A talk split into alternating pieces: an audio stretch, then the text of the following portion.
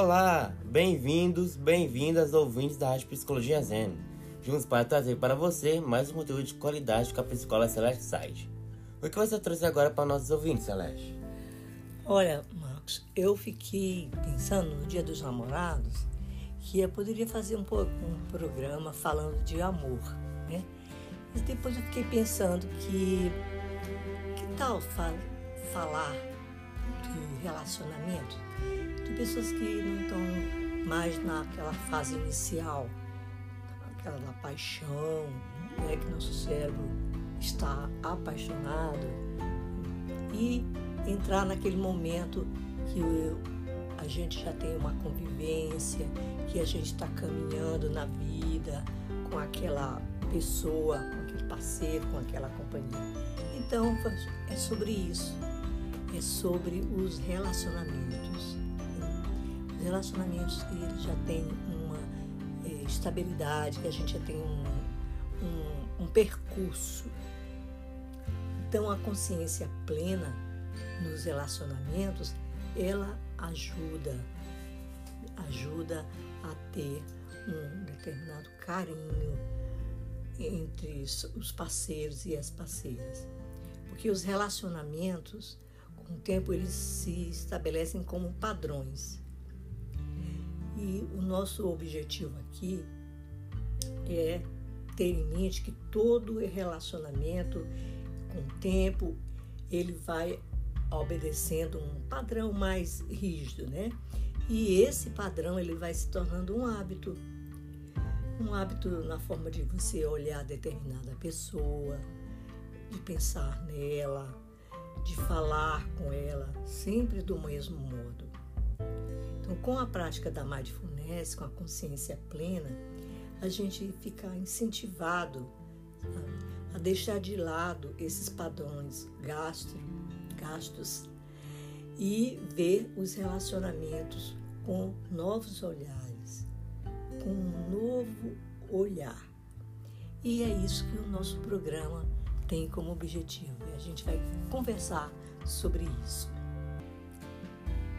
Vejamos, gente ter uma pausa consciente. A gente está no dia a dia, está na caminhada, mas inclui uma pausa na interação com o parceiro ou parceiro. Nós merecemos, né?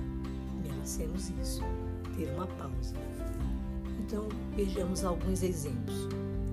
Ao encontrar ou ao reencontrar o seu parceiro, sua parceira, depois de um dia de trabalho, observe como ela está, como ele está, antes de você lançar mecanicamente um cumprimento, né? em geral já, ô fulano, oi. Então, não, olhe, sabe? Olhe atentamente. Como você já faz tempo que não olha. E se você tiver a ponto de fazer uma crítica, pare e pense se as críticas anteriores que você fez, elas deram resultado.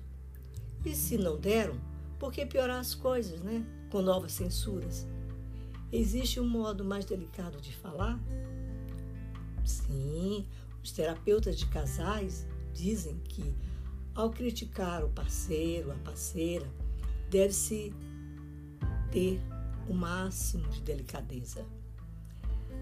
Pode parecer uma atitude óbvia, né? mas é ignorada frequentemente por causa desses padrões né, que já são estabelecidos né, com, a, com a convivência quem pratica mindfulness, quem está assim presente, tá no, no, no momento, né, conscientemente. Então, as pessoas, né, ao longo dos seus relacionamentos interpessoais, elas têm diferenças. E essas diferenças, elas não vão se resolver nunca, porque eles tinham uma convivência inicial e com o casamento, né, com a convivência, a gente vai conhecendo mais os aspectos um do outro e os terapeutas de casais, os estudiosos também dizem que essas diferenças nunca vão resolver. Então, são coisas que fazem parte da convivência e fazem parte do ser humano na forma como ele se constitui. Queremos dizer assim que coisas muitas vezes desagradáveis que nós teremos que aceitar ou atuar, aturar. A realidade é que são traços da pessoa e que é pura perda de tempo a gente ficar tentando eh, fazer com que o, outro tenha uma modificação é, radical sobre o seu comportamento. E que às vezes são coisas mesmo que nem merecem uma argumentação, fazendo com que você precise de vez em quando se livrar dessas opiniões negativas. Isso sim. E isso é diferente de você permanecer é, indiferente ou que você tenha que manter um silêncio defensivo. Porque a prática de mindfulness ela ajuda muito a gente nesse, nesse aspecto. A gente vai ter um olhar diferente né, em relação àquelas coisas que, que pertencem a nós e que pertencem ao outro e que a gente precisa respeitar. Então, todo mundo já se arrependeu de ter dito alguma coisa que veio para piorar a situação. E é isso que a gente não quer, caro ouvinte. Parece que de vez em quando esquecemos que o silêncio é ouro, nem que seja por poucos segundos né, que levaríamos para substituir uma resposta infeliz por uma resposta mais construtiva.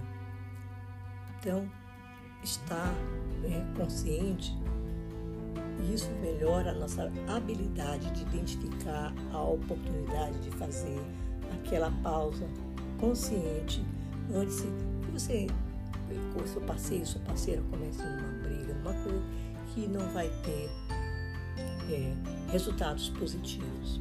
Resumidamente, uma pausa consciente é, antes de falar ou agir pode mudar completamente e para melhor o tom de um relacionamento. Olhe para o seu parceiro, para a sua parceira. Já lhe aconteceu de, per de percorrer o mesmo caminho inúmeras vezes sem notar determinado aspecto até que alguém o aponte? É um efeito ó, amortecedor do hábito e também pode acontecer com pessoas. Se você está com alguém há muito tempo, pense. Você tem olhado para essa pessoa ultimamente?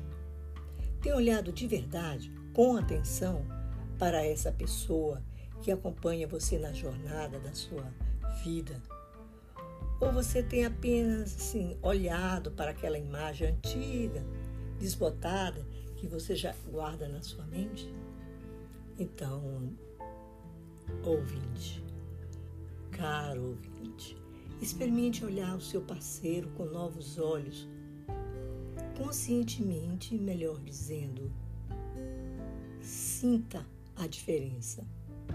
Então, não use o filtro ou a venda que já estão formados pelos seus padrões e experiências anteriores.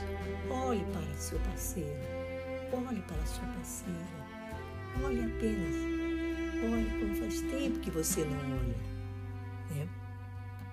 Lembre-se que, uma vez que alguém tenha escutado você com atenção, isso não foi bom?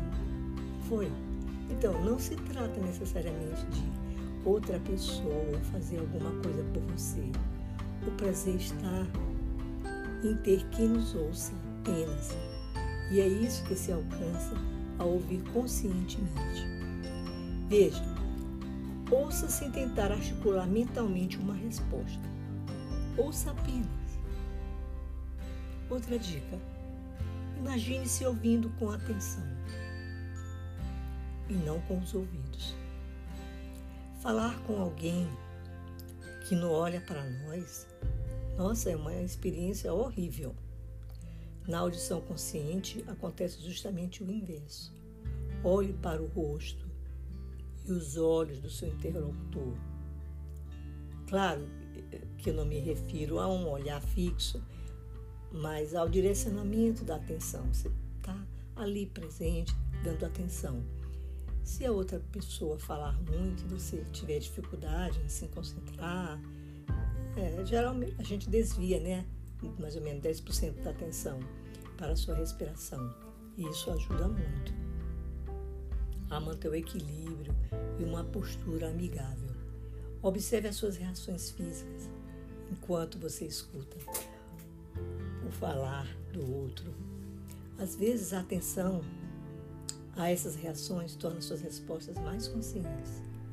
Então, resumidamente, conceda às outras pessoas o dom da sua atenção. Preste atenção ao que dizem e como dizem. Que às vezes os casais, né, com o tempo, os parceiros, as parceiras, não prestam muita atenção ao que o outro, o outro tem a dizer, porque já está ali enquadrado naquele padrão e já não olha mais, já começa a direcionar a sua atenção para outras coisas e não, não direciona para o outro. Não está ali presente com aquele seu companheiro, sua companheira de jornada nessa vida. Veja o que, é que os outros têm a dizer para você. Então, se você já aconteceu que suas palavras sejam mal entendidas, claro que sim. Já aconteceu de você dizer alguma coisa que você nem tinha intenção de magoar outra pessoa, mas magoou? Hum, falar com mindfulness, sabe, é uma questão de prestar atenção ao que se diz e como se diz. Se observar bem, você vai ver que existem palavras úteis e inúteis. Você sabe. E perceber melhor o risco de dizer alguma coisa que vá piorar a situação. Essa consciência lhe proporciona a oportunidade de tentar se corrigir. Em poucas palavras, falar sabendo o que diz é fazer um discurso útil. E a reciclagem de, a reciclagem de ressentimentos? Existem muitos comportamentos que tornam a vida menor e pior.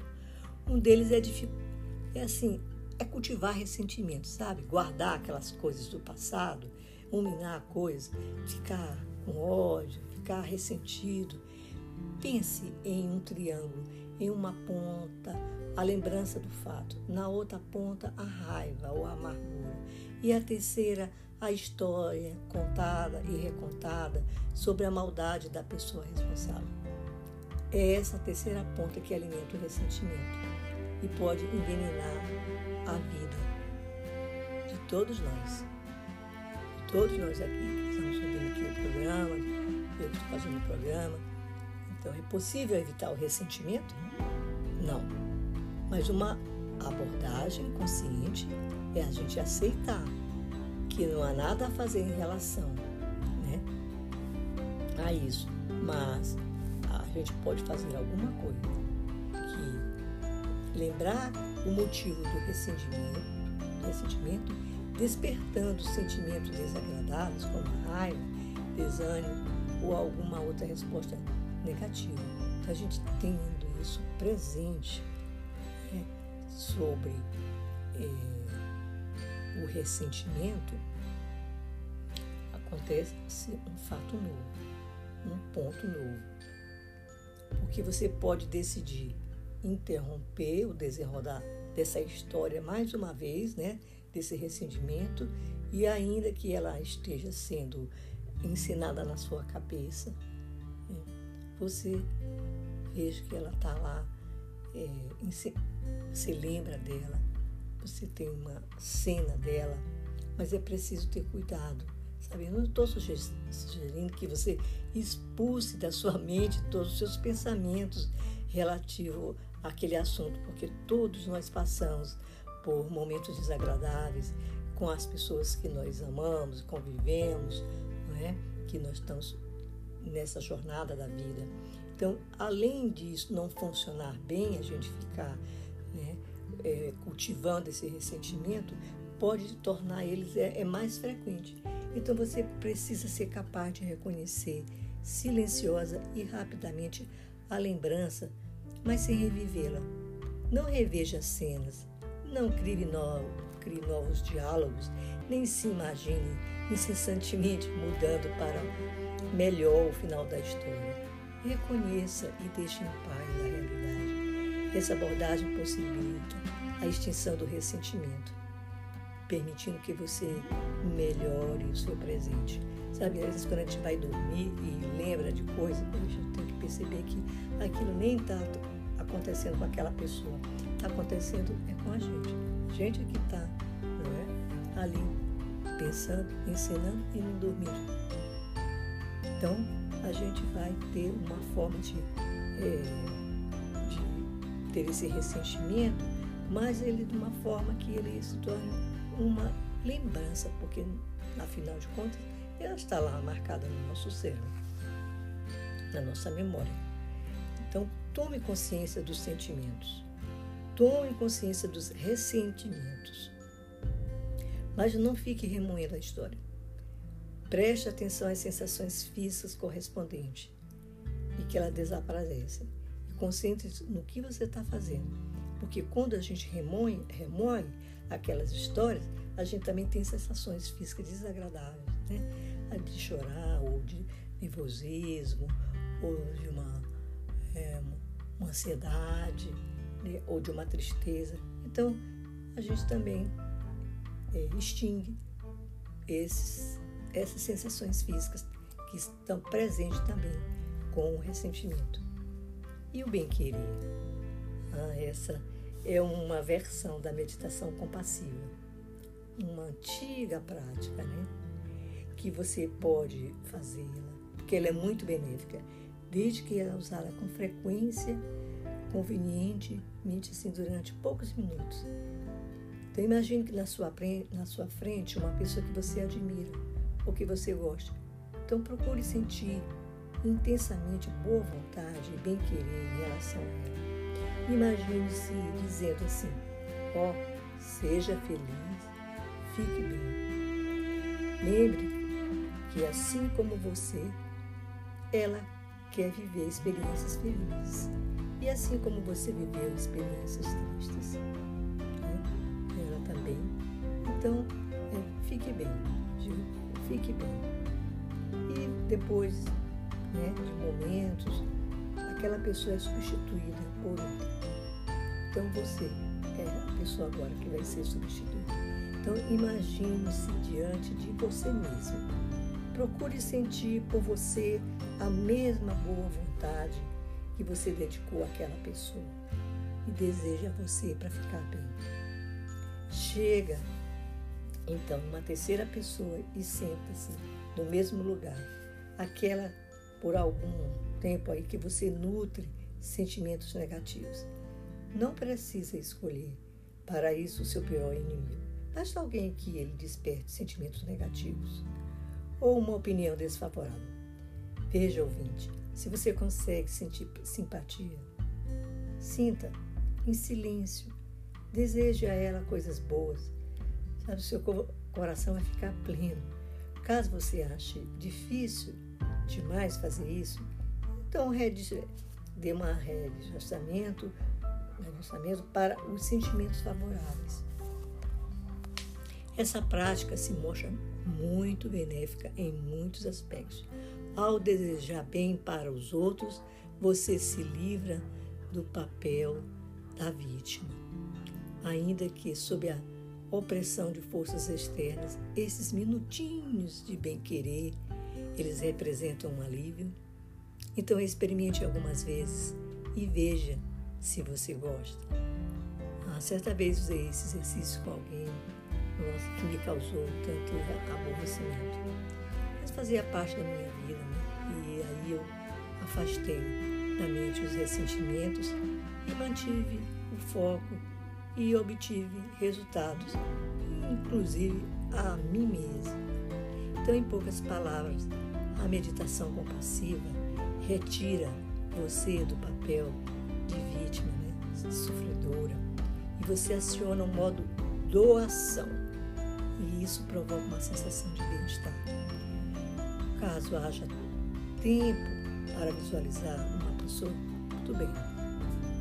Bom, aqui, amigos, nós vimos uma prática de mindfulness que pode melhorar né, de várias maneiras os nossos relacionamentos e nos ajudam a buscar novos pontos de vista, novos modos de interagir, contribuindo para que não sejamos envolvidos por antigos ressentimentos. Então eu deixo aqui o meu abraço para vocês e boas energias e tudo de bom para vocês. E até o próximo programa.